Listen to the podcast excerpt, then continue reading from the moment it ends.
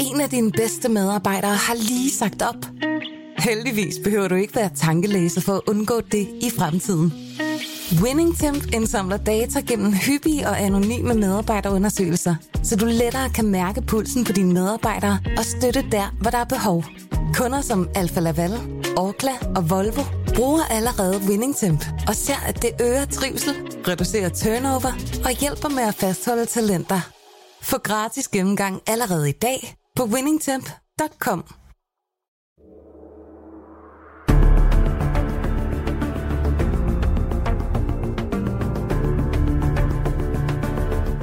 Du lytter til 90 mandater, en podcast fra Berlingske. Velkommen til 90 mandater Berlingskes politiske podcast, som altså hver dag tager temperaturen på valgkampen og zoomer ind på tendenser, som er værd at beskæftige sig nærmere med. Jeg hedder Nynne Bjerg Christensen, og jeg har den store fornøjelse at sidde ved mikrofonen og nørde politik med mine gæster. Og min gæst i dag er en af de bedst skikkede til dagens tema, nemlig den yderste højre fløj.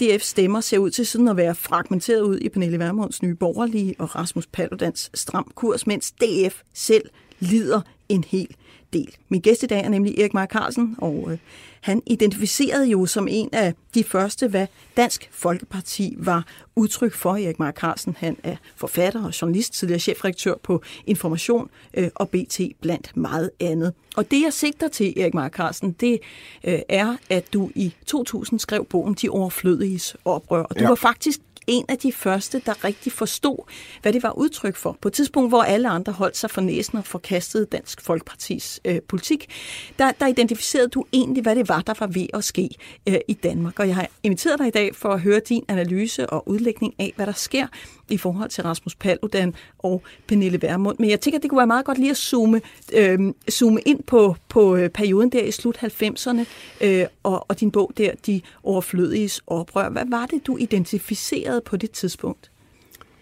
Det, det var, at der var en, en, en øh, autentisk og for så vidt på mange måder ganske velbegrundet uro øh, og bekymring i en betydelig gruppe af befolkningen over den store indvandring. Og det havde der altså faktisk været lige siden øh, man med øh, flygtningelovgivningen i, eller indvandringslovgivningen i 1983 mm. Øh, lukkede op, og det kaldte den mest liberale øh, lovgivning i verden simpelthen. Ikke? Ja. Og, og man pludselig fik jo altså en helt ny strøm af flygtninge, end det man havde oplevet før. I kraft af internationale transportmuligheder, smuglere og og udbredelse af, af tv og mobiltelefoner osv., så folk alle steder rundt omkring i verden kunne se, hvilket utroligt behageligt og velfungerende samfund mm. vi boede i. Ikke? Og det strømmede ind over grænserne. Og man havde så til gengæld på Christiansborg en politisk enighed mellem de tre øh, førende øh, politiske ledere om, at det her emne var ikke egnet øh, til en øh, valgkamp eller til en, en bred politisk debat. Hmm. Og man havde jo den her forestilling om den indre svinehund, der kunne blive vækket i befolkningen. Og, og det var altså min point var, at jeg mener, der, tale, der var tale om en meget alvorlig og, og på mange måder meget velbegrundet øh, bekymring i befolkningen over, hvad det var, der foregik. Og gik den kun den bekymring på indvandring, eller var det også sådan en generel globaliseringsfrygt? Det, det var, det altså var præcis det, jeg argumenterede for i virkeligheden. Mm. Ikke? At det, var, det handler jo også om identitetstab. Det er noget, der berører folk utrolig dybt og noget, der handler om deres perspektiv for fremtiden. Altså, øh, det har jo været utrolig svært at komme fra øh, den sidste fase af velfærdsstatens opbygning der i 60'erne og, og ind i 70'erne, hvor øh, hvor, hvor man var fuldstændig sikker på, at nu blev verden bedre og bedre, og ens øh, egne og ens børns vilkår ville blive bedre og bedre og bedre. Og så blev først ramt af oliekrisen og alt muligt andet, og efterhånden blev det ret utydeligt, altså hvad var fremtidsperspektivet i mm. virkeligheden, ikke?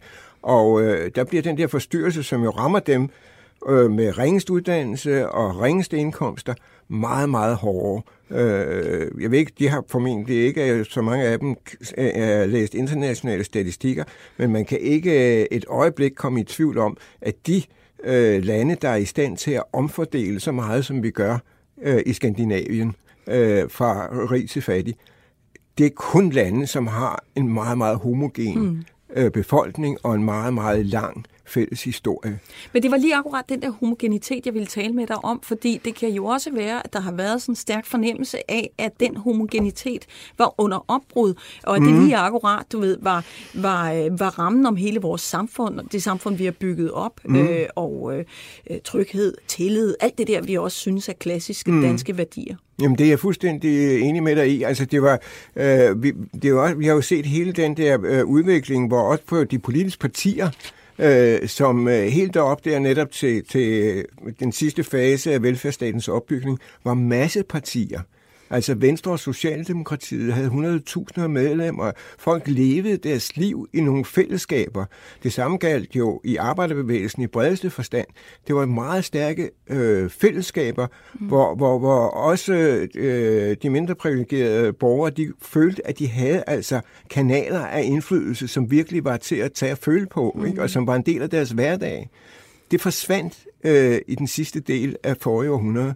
Øh, og øh, det er jo efterladt folk altså i en, en helt særlig grad af ensomhed, kan man mm. sige, men, og, og føle af at være på afstand af beslutningsprocesserne. Men Erik Mark Carlsen, hvis jeg lige må tage fat i den, så kan man jo også vente den om og sige, at, at de, de underprivilegerede fik jo i virkeligheden med Dansk Folkeparti også en stemme. Altså, man ja. har haft det gennem Socialdemokratiet, ja. som har varetaget ja. men, opbygning af velfærdsstaten. det var jo det, der skete i meget høj grad. Ikke? Det var rigtig mange socialdemokratiske vælgere. Mm. Og 2001-valget er det første valg i Danmarks historie, hvor et flertal af både faglærte og ufaglærte arbejdere, de stemmer borgerligt. Og det gør de kun, altså, når man medregner Dansk Folkeparti ja. til den borgerlige front. Okay.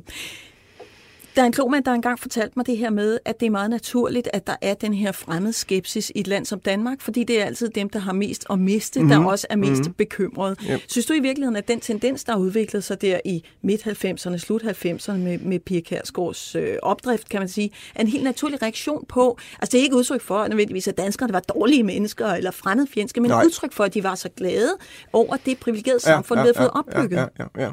Nøjagtigt. Mm. Det var min argumentation, og det, øh, jeg kan huske, der var, jeg tror dengang også en, menings, en eller anden international meningsmåling, hvor man fandt, at, at, øh, at øh, danskerne øh, øh, var det land i verden, der havde den største racisme.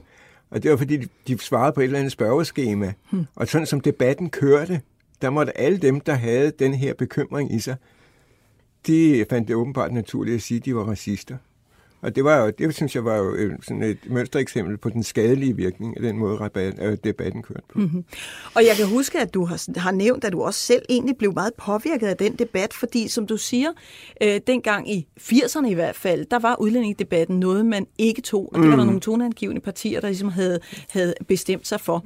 Øh, og, mm. og langt op i nullerne var mm. den her debat jo, og Dansk Folkeparti det hele taget noget, hvor man holdt sig lidt for næsen mm. på parnasset. Og det kom også til at gå ud over mm. dig personligt, mm. ja. da du kom og gik ind, trådte ind i den her verden og sagde, ja, nu skal jeg prøve at forklare, mm. hvad der foregik. Hvordan udmyndtede det der, øh, det der pres sig mod dig, eller hvad vi nu skal kalde det? Jamen altså, det var, det var på mange forskellige måder. Altså, øh, jeg blev øh, forfulgt i debatten nogle steder. Ikke? Altså, min, min, min bog blev kritiseret sønder og sammen i politikken og information. Mm. Og, øh, øh, øh, og blev altså regelmæssigt den der, hvad fanden det nu hedder, øh, med den, med, der gengang havde en ugenlig klumme, Geomets. Ja.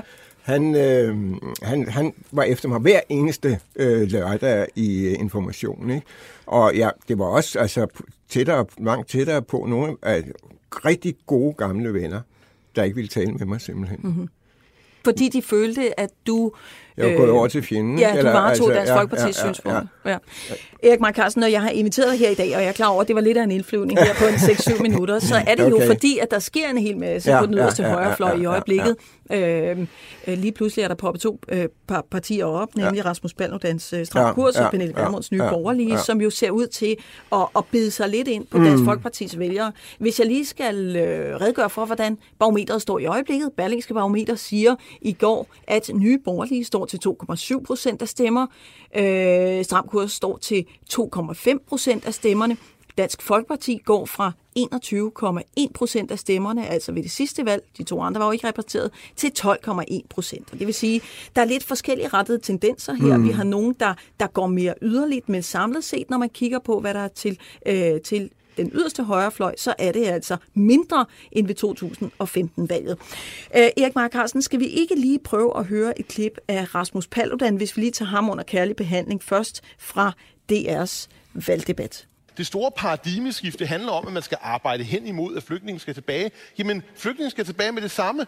Danmark øh, kan ikke klare sig, hvis der er en hel masse mennesker, der primært kommer hertil på baggrund af, at de gerne vil have penge. Og det er det, der er sket i 40 år. Og det er den værst tænkelige udgangspunkt for en harmonisk sameksistens. Jeg skal bare... Nej, jeg er ikke færdig, og Ræve Røde DR kan ikke nøjes med at give mig 20 sekunder, vel? Nej, nej. Det er sådan her, jeg at, at forstå, det, kan ikke, det kan ikke være rigtigt, at man står og taler om det her, som om det er ikke et problem, som er særlig stort. Den store udskiftning går ud på, at muslimer i Danmark, som ikke hører hjemme her, de gifter sig meget tidligt, og de får rigtig mange børn.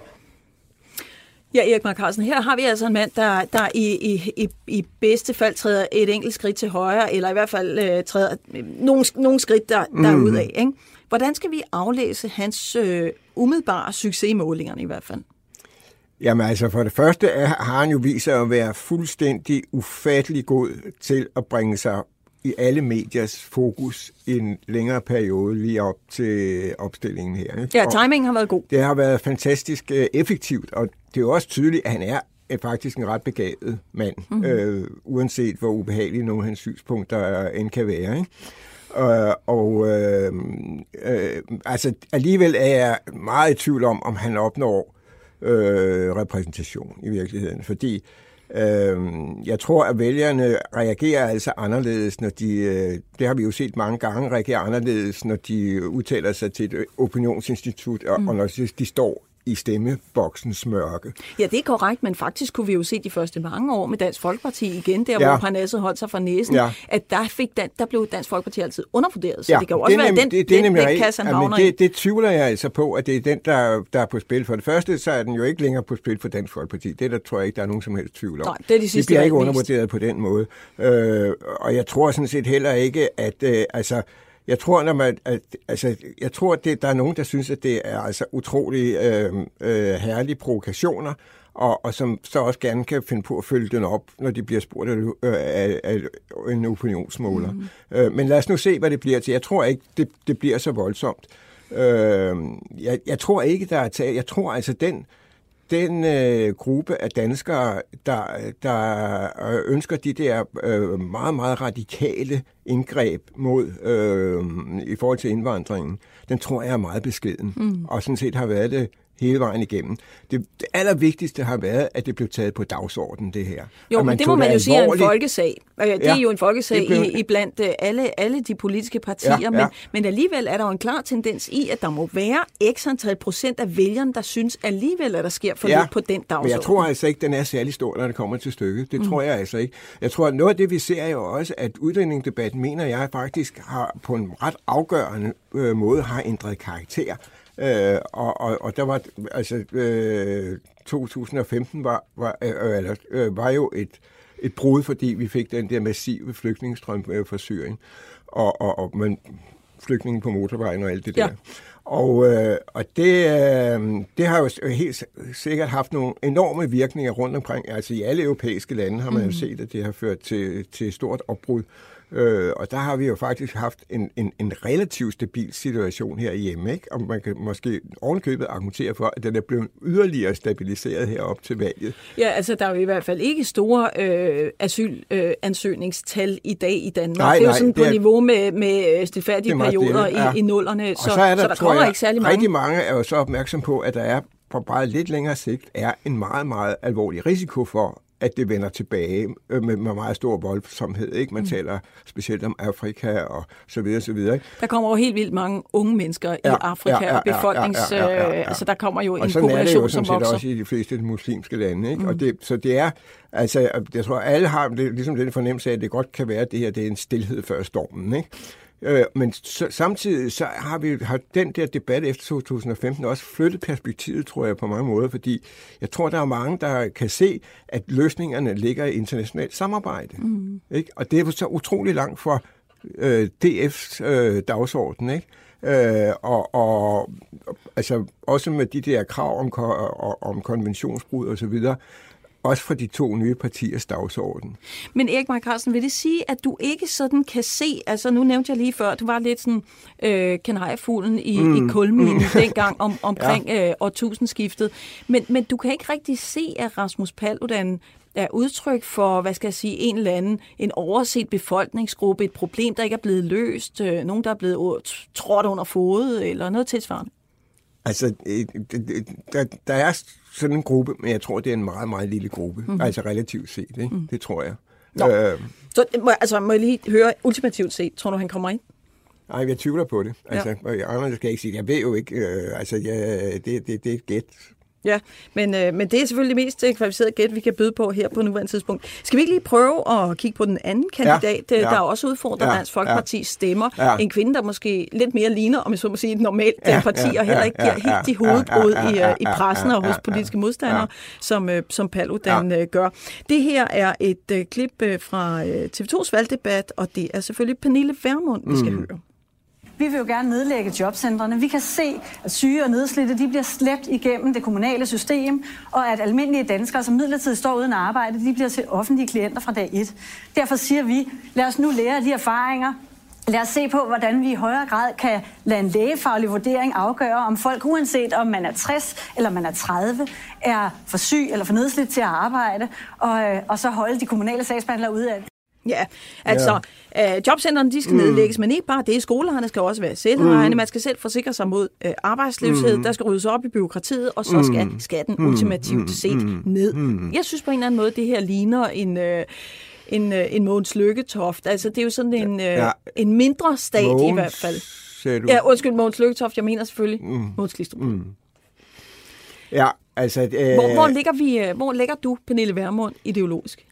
Jamen, hun er jo ultraliberal, ikke? Øh, og øh, jeg ved ikke, hvor stor... Altså, det, der kan man jo sige, at øh, med, med, med, med Liberale Alliances skæbne, sådan noget, der, der er der måske alligevel grænser for, øh, hvor meget øh, opslutning der er til de synspunkter. Mm. Øh, I hvert fald er det også en fuldstændig anden situation, end da Glistrup var på banen. Ikke? Dengang tror jeg også, det handlede om identitetsskab. Først og fremmest på grund af kvindernes øh, indtog på arbejdsmarkedet, massive indtog på arbejdsmarkedet, og alle familier blev til to indkomstfamilier osv., og mændene følte sig enormt truet mm-hmm. af netop altså identitetstab og øh, fremtidsperspektiv og så videre. Ikke? Ja, plus at den offentlige sektor var eksploderet. Den eksploderede, ja. og derfor var der en, en ægte forbindelse mellem det stigende skattetryk og kvindernes frigørelse. Mm. Ikke? Fordi det var kvindeopgaverne, som i stedet, altså børnepasning, sygdom og bare gamle osv., der blev overtaget af, af den voldsomt voksende øh, velfærdsstat. Ikke? Mm. Så der, det, det var den logik, der var. Jeg ved ikke, hvor, hvor, hvor, hvor prænant den har været i hovedet på vælgerne dengang, men jeg, jeg mener, det var den logik, der var i det område, for ellers var det jo absurd. Det var jo i høj grad arbejdervælgere, der stemte mm. øh, på, øh, på Glistrup, og, og, og man skulle ikke tro, de havde interesser i en afskaffelse af velfærdsstaten, som faktisk var hans program. Og, og i dag har vi trods alt en lidt mere trimmet offentlig sektor, må man ja, sige. Ikke? Ja, ja, ja. Men, men hvad, hvad er hun så udtryk for? Jamen altså, øh, hun, sætter, hun sætter et program sammen, som er, som er lidt vanskeligt, øh, tror jeg, at, øh, at vinde mange tilhængere på. Altså selvom hun også er en meget begavet og dygtig øh, politiker, synes jeg. Øh, Øh, men men øh, jeg, jeg, jeg tvivler på, at det, det er mange. Altså, det, det er jo klart, at, at øh, Dansk Folkeparti, et af Dansk Folkepartis meget, meget store problemer, det har været deres tilnærmelse til Socialdemokratiet. Øh, der har man sat sig lidt mellem to stole, ja, måske. Ja, og man, man, har, man har jo først og fremmest altså, gjort sine signaler meget uklare for mange vælgere. Og, og det, som flere har påpeget også, det er jo ekstremt i modstrid med deres sidste meget, meget vellykkede valgslogan, den lød, Dansk Folkeparti ved du, hvor du har, ikke?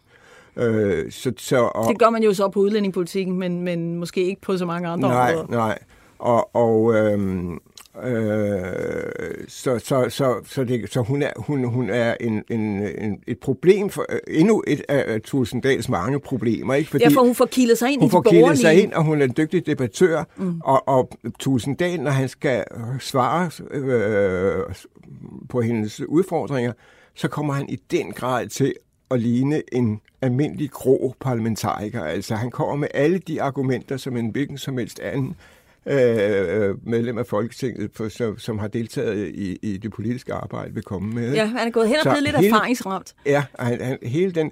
Det, jeg var faktisk meget bekymret i sin tid, da han, for på, på øh, DF's vegne, da han overtog øh, formandsposten efter øh, Pia Kærsgaard, fordi det, jeg mener ikke, der var nogen tvivl om, at den, den første succes for Dansk Folkeparti havde meget at gøre med, hendes øh, meget, meget direkte øh, og meget øh, måde at tale på, som i meget, meget ringe grad lignede de øvrige politikere. Ikke? Mm. Altså, og det, det, det, det er der en efterspørgsel med. Der er en god øh, definition på populisme øh, fra en, en, en fransk øh, sociolog lyder, at øh, det handler om at bryde den herskende politiske diskurs. Og det er jo det, øh, han, øh, hun gjorde, det Trump gør og så videre. Ikke? Det kan man ja. finde alle steder. Det er det, der gør, at mange folk føler sig for første gang talt direkte til. Ikke? Mm. Og der Thulesen Dahl, han er jo veluddannet, han er fantastisk dygtig parlamentariker, og øh, kender det der system forfra og bagfra, ikke? og han kommer til at ligne sådan en. Og, og derfor den appel, der har været i det der øh, øh, øh, brud på, på sådan en, en normal politikersnak. Mm. Den er men, ved at miste. Ja, men man kan sige, at Paludan er jurist, og øh, Pernille Vermund er arkitekt, så der er jo heller ikke nogen af dem, der, nej, nej. der kommer sådan og repræsenterer de, nej, nej, de underprivilegerede altså, på den måde. er jo god til så alligevel, og man kan sige, øh, øh, ødelægge den almindelige politiske samtale. Ikke? Med sin... Men Erik Mark det lyder som om, at du siger samlet set, at det her det her er ikke udtryk for en ny revolutionerende tendens på noget som helst. Det er et stort uløst problem, som potentielt mm, kan få mm, en hel masse mm, vind mm, i mm. ryggen. Mm. Øh, ligesom øh, ligesom øh, udlændingeproblemstillingen måske var i slutningen af 90'erne. Altså, og og jeg, jeg hørte også sige, at samfundet måske i virkeligheden er et nummer for robust til, at de her to partier kommer til at tage øh, alt for... Ja. Alt for mange det, stemmer. Det, det er min opfattelse, ikke? Og jeg, jeg øh Øh, jeg, og jeg tror altså med de der skift også, der, jeg mener, der er sket i, i også måske befolkningens oplevelse af, øh, hvad der er øh, en realistisk måde at håndtere fremtidige trusler i form af masseindvandring på at den er skiftet. Altså, vi har også set jo en almindelig, det er jo noget af det mest vellykkede, man kan sige, EU overhovedet har præsteret. Mm-hmm. Det har været aftalerne med Tyrkiet og Ægypten og, og, og nordafrikanske lande, ikke? Øh, som er også en meget, meget væsentlig faktor i den reduktion, øh, som i dag er sket af, af indvandringsstrømmen. Ikke? Mm. Og det er jo også perspektivet, altså det tror jeg simpelthen øh, øh efterhånden siver ind hos flere og flere mennesker. Vi har et meget bredt flertal i Folketinget nu omkring den stramme udlændingepolitik, der er ført indtil nu. Øh, og det tror jeg også gør folk trygge. Altså, de, de tror på, at der faktisk bliver gjort det, der mm. kan gøres. Men altså, det ser også ud, som om der er nogen, der er, der er villige til at, at gå lidt videre, men om de så faktisk ender med at, at stemme på dem i stemmeboksen, det vil tiden vise. Ja. Erik Mark Carsten, tusind tak, fordi du havde lyst til at være med mig i dag i, øhm, i 90 mandater. Som sagt, du lytter til 90 mandater, og øh, sådan en podcast kan man finde hos berlingske.dk, eller på iTunes, eller i 24-7-appen, eller hvor du nu ellers finder din podcast, og det håber jeg selvfølgelig, du har, har lyst til at øh, blive ved med. Nu skal vi til vores øh, historiske tilbagekig.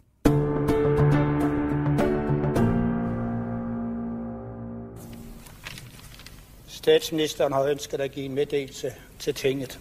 Værsgo. Uh,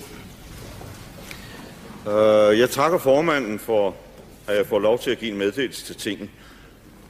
Uh, efter afstemningen i går er den parlamentariske situation uændret. Regeringen fortsætter. Derimod er det ikke nødvendigt, at statsministeren fortsætter. Jeg har længe ønsket at trække, tilbage, trække mig tilbage og jeg vil benytte en gunstig lejlighed til at gøre det. Jeg vil senere på dagen have et møde med hendes majestæt dronningen, og der træffe den afgørende beslutning. Mødet er udsat. Mødet genoptages i dag kl. 13. Ja, således lød det altså, den danske statsminister Jens Otto Krav den 3. oktober 1972 gik af som dansk statsminister. Dagen inden der havde danskerne stemt ja til at indtræde i EF, men selvfølgelig ikke uden modstand også i Kravs eget parti, Socialdemokratiet. Så det var en afgang, der kom bag på alt og alle. Den kom ganske enkelt ud af det blå for alle. Måske lige bortset fra Jens Otto Krav selv, der længe havde været træt af dansk politik. Velkommen til Claus Bryl, mangeårig tak. professor i historie på RUG og nu professor emeritus. Var der hmm. virkelig ingen, der vidste, at Krav han ville gå af den dag, da han bad om ordet? Det var meget, meget få i hvert fald. Det var formentlig Erling Dinesen, som, var, som også var minister, og som var Kravs nærmeste fortrolige. Han, han var informeret om det på forhånd. Og så kan man jo også gætte på, om ikke Anker Jørgensen havde en, og måske også Thomas Nielsen, altså fagbevægelsens hovedmand, om de ikke havde en anelse om det, fordi Krav havde faktisk sonderet terrænet nogle måneder tidligere, hvor han sådan, uden at sige noget direkte til Anker Jørgensen, faktisk havde viftet ham lidt om næsen med, at han måske ville gå af, og om der så kunne ske et, eller andet for Anker. Altså uden at han, lo, han lovede eller, eller sagde noget definitivt. Ja, altså ja. fordi der sker jo simpelthen det, Anker Jørgensen, han får foræret statsministeriet. Øh, ja. Værsgo. Øh, ja. Og så er, det så, øh, så er det så ham, øh, der tager over. Han ja. havde jo fået det resultat, han havde kæmpet for i forhold til EF. Han ville gerne have, ja. at danskerne indtrådte i EF. Ja. Hvad er forklaringen på, at han valgte at gå af? Uh, man skal måske lige sige, at uh, altså den foregående udvikling havde jo vist, at en nordisk uh, økonomisk union ikke kunne lade sig gøre. Altså det, man, hed, det, man kalder Nordic. Mm. Uh, det på grund af finderne, der ikke kunne være med sammen med NATO-landene, der gik Nord, Nordic uh, øh, forhandlingerne i opløsning i 1970. Og derefter var der ligesom ikke rigtig andre muligheder for Danmark, hvis man skulle have et frihandelsområde. Danmark var medlem af det, der hedder EFTA, som også var et slags frihandelsområde, men, men ikke nær så stort og effektivt mm. som EF. Og øh, det betyder jo især, at øh, hvis Storbritannien går med, så må Danmark også gå på grund af landbrugseksporten. Det var simpelthen bacon, ja, bacon-valg, ja, ikke? Ja, og Storbritannien havde meddelt meget morsomt lige nu, altså med Brexit, at de ville være medlemmer. Og, øh, og så var, var Danmark også nødt til det. Og Krav havde i mange år været tilhænger af, af EF. Ikke kun af økonomiske grunde, men også af fredspolitiske grunde.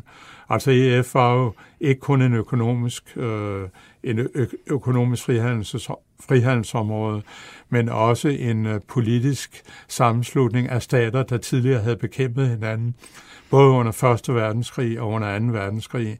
Altså Europas historie fra 1914 til 45 var jo en blodig mhm. borgerkrigshistorie, og det spillede altså også en rolle, selvom mange danskere havde svært ved at forstå det. Danmark var ikke involveret i Første Verdenskrig, ja. og kun delvis i 2. verdenskrig. Ikke? Men det var også et fredspolitisk initiativ. Så han var, kan man sige, vidtskuende der øh, i højere grad end, øh, end mange andre danske politikere, fordi de fleste ville helst sælge det som et økonomisk foretagende, mm. udelukkende som et, et øh, frihandelsområde til gavn for dansk landbrug og industri. Ikke? Men der kommer danskerne altså med, men hvad sker der inde i Kravs hoved? Altså, hvorfor vil han ikke være med mere? Han har jo, været, han har jo faktisk været minister øh, ja. helt, helt tilbage fra slutningen ja. af 40'erne. Han har været statsminister fra 62 til 68, og så igen altså ja. der fra 71 til Men der 72. finder du måske noget af forklaringen, altså i, at han var minister i så mange år. Ikke? Ja. Som du siger, han blev meget tidligt minister. Øh, og øh, han blev meget tidligt også på grund af H.C. Hansens død og, og, og Kampmanns øh, sygdom, blev han jo meget tidligt også statsminister, mm. hvad han slet ikke havde sigtet efter. Øh, hans ambition gik ikke i den retning, men der var ikke andre simpelthen. Ja. Man talte lidt om øh, Lindberg, men øh, i forhold til krav, der ville Lindberg nok have været en katastrofe. Så han bliver, han bliver statsminister der, og han øh, får et godt forhold til fagbevægelsen, og øh, laver helhedsløsninger, øh, får gennemført en hel del sociale reformer osv. Så, så han er uden tvivl primus inter pares i arbejderbevægelsen. Altså, han har ikke nogen konkurrent eller nogen ved siden af sig. Derfor er det jo også mærkeligt, men jeg tror ganske enkelt, det skyldes, at han var træt af at være politiker. Ja. Altså, det er jo et hårdt slid at være politiker. Og hvis man hellere har ville noget andet i sin ungdom, ville være kunstner eller forfatter, så er det måske fristende at sige, at nu har jeg aftjent min politiske værnepligt. Og det var faktisk lige præcis det, Uh, ja. Det var lige præcis det, han, han havde en romantisk drøm om, at ja. han skulle sidde op i sit sommerhus i Skiveren i Nordjylland og ja, male og, male. og, uh, og skrive. Det var det, han ja. ville. Han ville ikke noget andet. Nej, hvilket jo er helt nej. usædvanligt for folk, der har magten i hænderne. Ja. Er sjældent, at den uh, bliver, givet, uh, bliver givet væk på den måde. Ja. Uh, lige, lige inden vi runder krav af, skulle vi skal lige spørge til, til det, der sker efterfølgende, fordi Akker Jørgensen får partimagten der i 1972. I 73 har vi det der helt vilde jordskredsvalg, hvor... Ja. Uh, hvor Socialdemokraterne faktisk mister øh, historiske 24 mandater. CD øh, bryder, Erhard Jacobsen bryder ud af Socialdemokraterne, skaber CD, som sammen med Fremskridspartiet kommer, øh, kommer ind. Hvad vil du sige sådan retrospekt set er Kravs lod og del i det valg, Socialdemokraterne får i 73? Øhm, det er klart, at øh, det, at Anker Jørgensen bliver statsminister, det øh, signalerer jo en venstredrejning i Socialdemokratiet. Det er også der i 1973, mener jeg, der, at han siger, at Socialdemokratiet ligger til venstre for midten. Altså han definerer klart Socialdemokratiet som et venstreorienteret parti øh, hvad Krav nok ville have gjort på en mere forsigtig måde. Altså det er Anker Jørgensen, der siger det? Øh, det er Anker Jørgensen, ja. der siger det, ja. Og det provokerer jo kræfter i Socialdemokratiet. Altså, der var jo en højrefløj centreret omkring Erhard Jacobsen. Der var også Robert Petersen og andre, men det var især Erhard Jacobsen. Og han, øh, han bryder sig ud der i, jeg tror det er i øh, september øh, 1973, og danner sit eget parti, Centrumdemokraterne, som jo er et slags højrefløjs socialdemokrati. Og der er ingen tvivl om, at øh, hvis krav var fortsat, så tror, jeg, så tror jeg, at den udvikling ville have været anderledes, mm. hvis han havde siddet øh, frem til et valg. Altså, der skulle have været valg i 75. Hvis han havde siddet tiden ud der, så tror jeg, at udviklingen ville have været anderledes. Også fordi den værste skræk over EU eller over EF, den ville have fortonet sig, da man fandt ud af, at det ikke var så slemt, som, som øh, folkebevægelsen havde malet øh, på væggen der. Mm-hmm. Ikke? Ja. Man skal jo tænke på, at folkebevægelsen mod EF var meget, meget stærk der i årene 72 til 73.